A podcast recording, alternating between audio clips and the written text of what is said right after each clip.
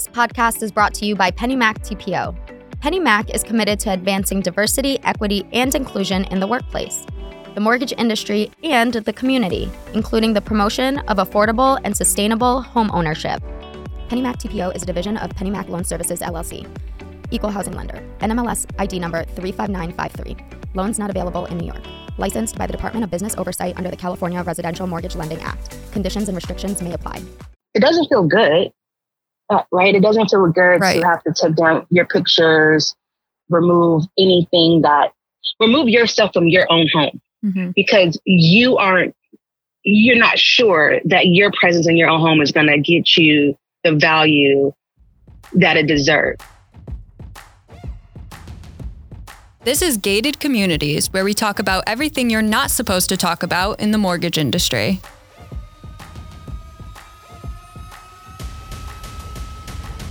Hey everyone, I'm Katie Jensen, staff writer for American Business Media. This is Gated Communities, sponsored by PennyMac, where we'll be talking about gatekeeping, redlining, company culture, and how to actually help underserved borrowers. Coming up, we have a special guest who is not a mortgage professional, but someone whose story highlights an ongoing problem in the industry Tenisha Tate Austin. Perhaps some of you have already read about the Tate Austin appraisal case in the press, but for those who didn't, a black couple from California had an appraiser lowball them, so they completely whitewashed their home and the value shot way up. So, Tenisha, can you tell me, um, did you always live around Marin County and what made you buy the Pacheco Street house in 2016? Hi, um, thank you for having me on. Um, I I actually grew up in Los Angeles. I grew up in Southern California, um, and I moved to Northern California uh, about 12 years ago. Um, and when I moved here, I moved immediately immediately to Marin County, but not to Marin City. Um, it was um, after meeting my husband, um, we we moved in together in Marin City, and then um, we decided that we wanted to continue to live here. So when we when we started to look for a home, we specifically searched for homes um, that became available in Marin City. And was this your dream house? Did you want to buy a fixer upper? Oh, good question. Um, we knew for sure that we wanted to live in Marin City because my husband is third generation um, Marin City resident. Um, his family moved here. His grandparents moved here in the 1940s to work in the shipyards. So they helped build the um, 96 ships that helped win World War II.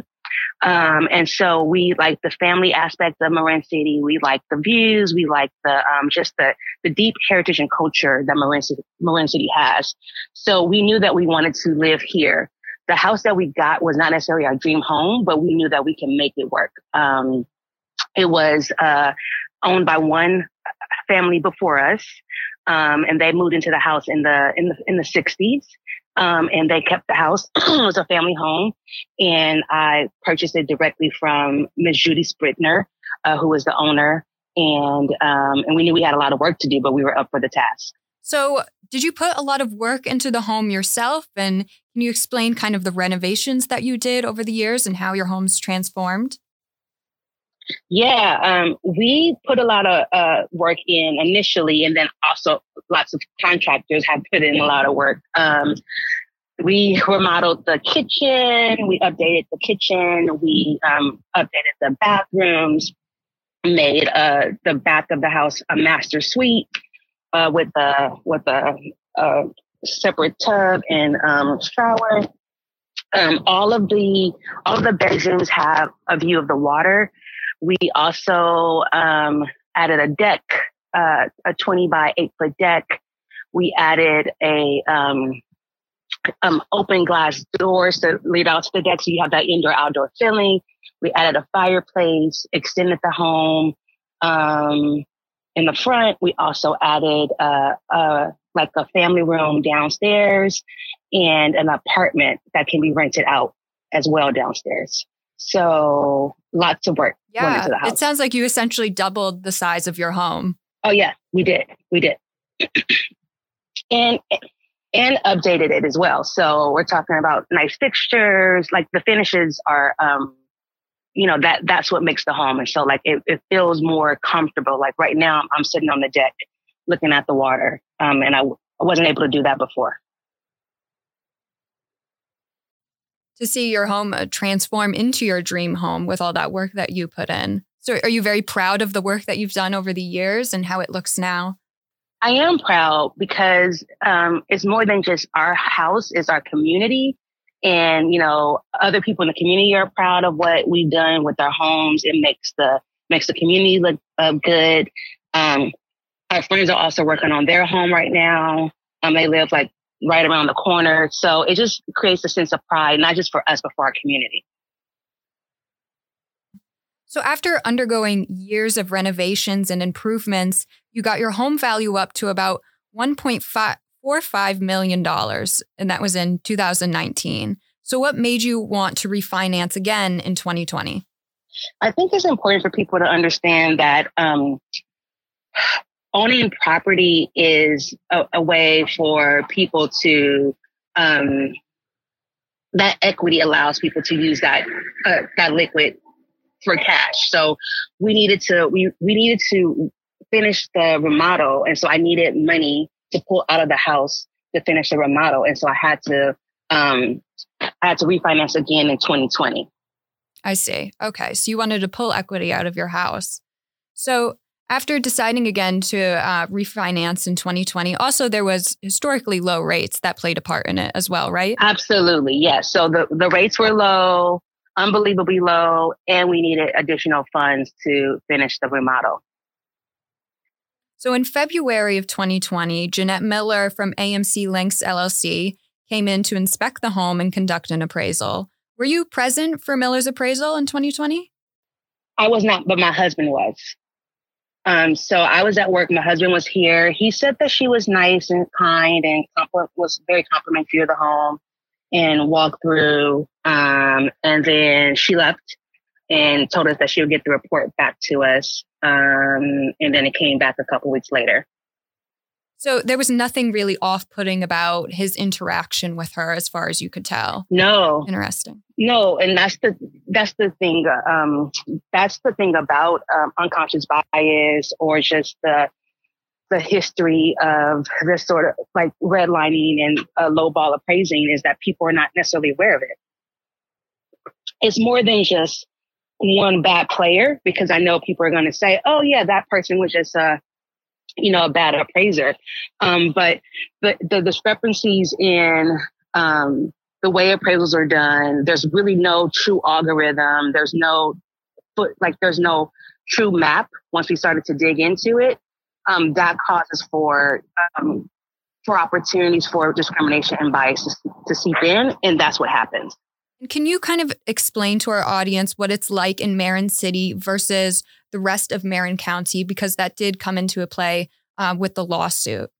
Yeah, so Marin City, like I mentioned, um, was founded in the 1940s. And at the time, it had people from diverse backgrounds that lived here um, because they all worked in the shipyards. Like this was the government owned housing for people who worked in, on the shipyards in the war. So it was white people, black people, all, you know, all different types of people. And then after the war was over, uh, white families were allowed to move out of Marin City and buy property in other parts of Marin County. So Tiburon, Mill Valley, or, you know, move out of Marin County if they wanted to. Um, the black families were not allowed to move out of the, uh, move out of Marin City. So they, they made Marin City home. And, um, in the in the fifth in the fifties and the sixties, like I mentioned, they started to fight for more public um, for more permanent housing because the war housing was um, deteriorating. And so the home that we purchased is is one of the it's called a pole home. It's a historical home that the elders fought to have as permanent housing back in the um, in the sixties. And so that means a lot to us. Um, but Marin County is perceived as being um, low income or um, uh, com- well, it is lower income compared to the rest of Marin County. The average, um, the median income here in Marin City is like forty thousand, and the median income in the rest of Marin County is one hundred and fifty thousand dollars. Um, but uh, that that stat does not tell the true story of our community and how diverse it actually still is. Um, we're 27 African Americans are 27 percent of the um, population in Marin City, but white um, white folks are also 27% of the population. And then there's a mix of other races um, to make up the rest of the 100%. but it is the most diverse, the most diverse town in all of Marin County. And once you got the report back from Miller, what was your initial reaction to seeing the appraised value? Oh, I, a couple of things. A range of emotions. I was shocked. I was I was angry. I was sad. I was scared. Um, like you know, what were we going to do now? Um, how are we going to fix this? Um, all of those emotions on top of you know your regular job, just living your regular life. It, it, it was it was devastating. And did you immediately think this must be racism or maybe she didn't do her due diligence? Was it laziness? Were those questions kind of running through your mind? Well, uh, it wasn't. It wasn't just the number. It was, um, you know, you read the report, you read the the the rhetoric that's included in the report. You look at the comps, um, and so yeah, I really felt like this was this is off. This is not right. And um, I knew that I knew the comps even Sorry, everyone. Tenisha's phone dropped mid interview, but we're getting her back on the line to continue. We were talking about the actual appraisal uh, report that you got. Um, my next question was Miller's. Well, Miller's appraisal report demonstrated that she deviated from recognized methods um, and techniques of appraisals. She was there was evidence of coded race-based remarks. Specifically, one quote that is pointed out in the lawsuit there was a quote, distinct marketability which differs from the surrounding areas. Um, she also used, used outdated market trends, insufficient comp analysis. She determined the homes in Marin City were worth 25% less per square foot um, than those in the surrounding areas. When you saw all of this evidence and combed through the report, um, what was your reaction? Yeah, you're upset, you're angry, you're sad, you're pissed off. Um, I uh, called our um, broker and told him that I was uncomfortable um, with the language that was used in the report and also the comps. Um, and he actually agreed that he was like, yeah, this is a little, um, he didn't use the word racist, but he was uncomfortable with, with, you know, with the appraisal report as well. So there's a process where you can, um, you can request uh, a second appraisal but you may not be granted it. So you have to appeal um, to AMC Links to have a second appraisal done. And so I had to uh, write, I wrote a, like a summary of what my concerns were with the report, sent that to our broker.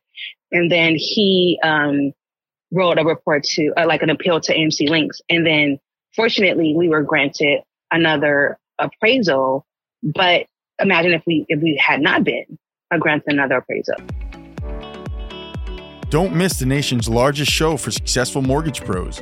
Originator Connect returns to Planet Hollywood in Las Vegas August 18th through the 21st. See us at originatorconnect.com. It's simply the greatest mortgage conference in the known universe. originatorconnect.com. So th- that was the kind of process that you took after that. Um, and who came up with the idea initially to whitewash the home? I did. Okay. I did. And that was based on like, um, you know, research I had done, uh, articles I've read in the New York Times and other publications kind of about like when a, when a community is predominantly perceived as predominantly African American, historically it gets lower rates, um, lower valuation, um, for appraisals. And so the way I can guarantee that the way I can guarantee to prove to myself that this was, um, the, the way I can guarantee was to make sure that the house was owned by a white person at the time of the appraisal. And that way, that was my best shot of getting the highest value um, or the most accurate value of the home. And that's that's the that's the piece of it, right? It's uh, getting the accurate valuation of your home based on race. And so I knew that if I had a white friend be, pretend to be me, I would get an accurate evaluation of, of my house versus a devaluation of my home because I'm black. So um, I called her up and said, we got a low appraisal. Will you come and be me the next time we get the house appraised? And she said, of course. No questions asked. She just said, of course. Yeah, because um, she she's aware of uh, she's she's aware of the, the discrimination that happens. Um, this isn't the first time we've been treated. She and I've been treated differently um, based on our race.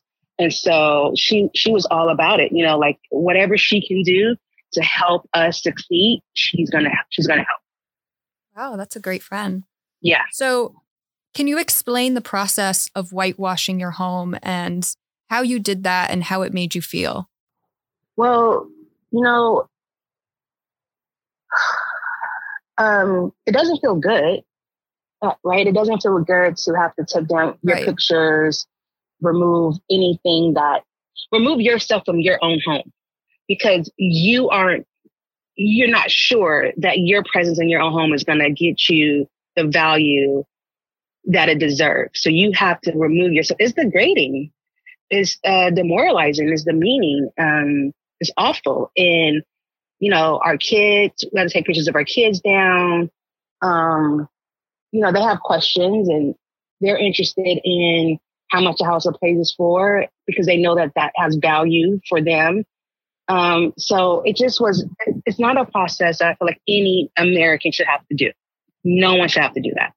So you took down a, a, lot of pictures of your family, anything that had cultural significance, basically sucking all of the personality all of the you-ness out of your home in order to get a, fa- a fair valuation.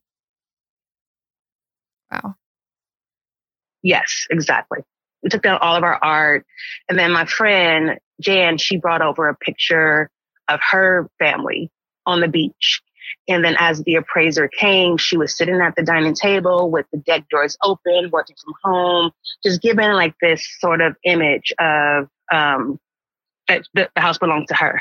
Dang. How did your friend feel? Did she talk about it with you? Did you guys talk after it happened? Well, she was just more, she didn't feel icky or any sort of way about being a part of the process per se in the moment. She was just trying to make sure that she supported us in getting a fair evaluation. And so, um, you know, she just wanted to walk the person through the property, uh, explain what was going on, um, you know, with the upgrades that we had done. Um, but after the fact, you know, she was so I call her to tell her what the second appraisal comes back for.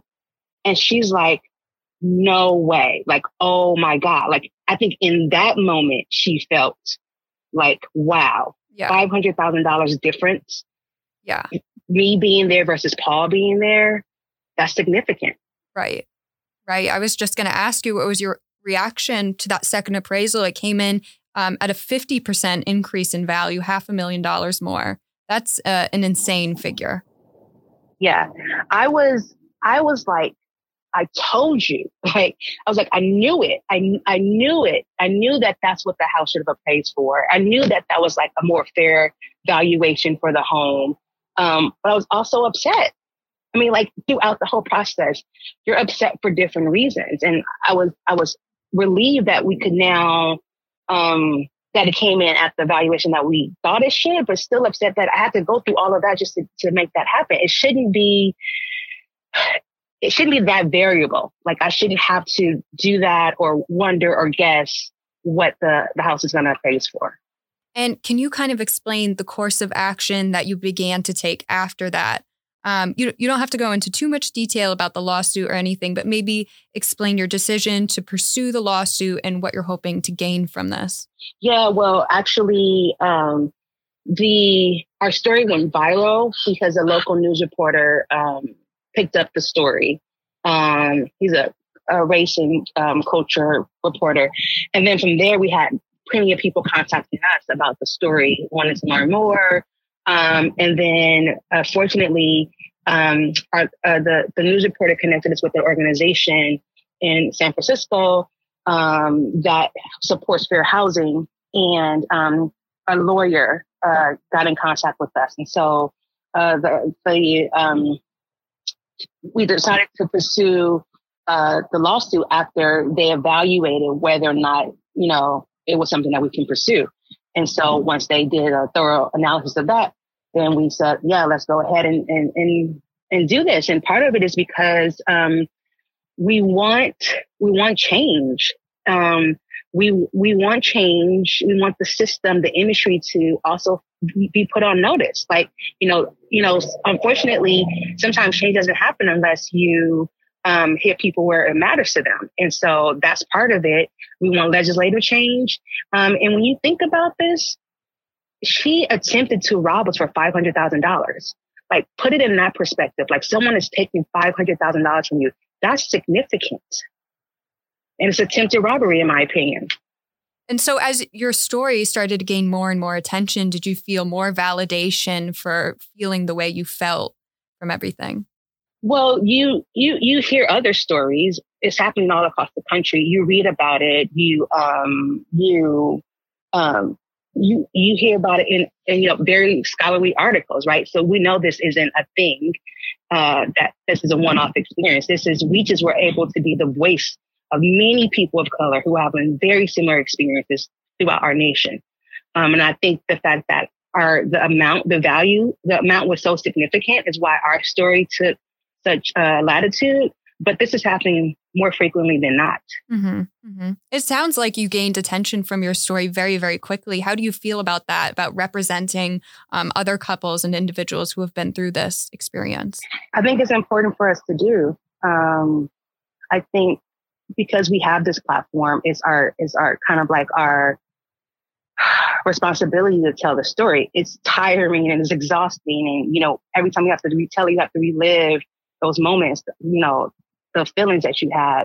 Um, but I'm really hoping that industry folks will listen to what we're saying and not disregard our experience. Like this is where you know you have the the um, quantitative data, and now there's this is qualitative data. This is the the people, the folk, the street data that you need to have in order to revamp an industry.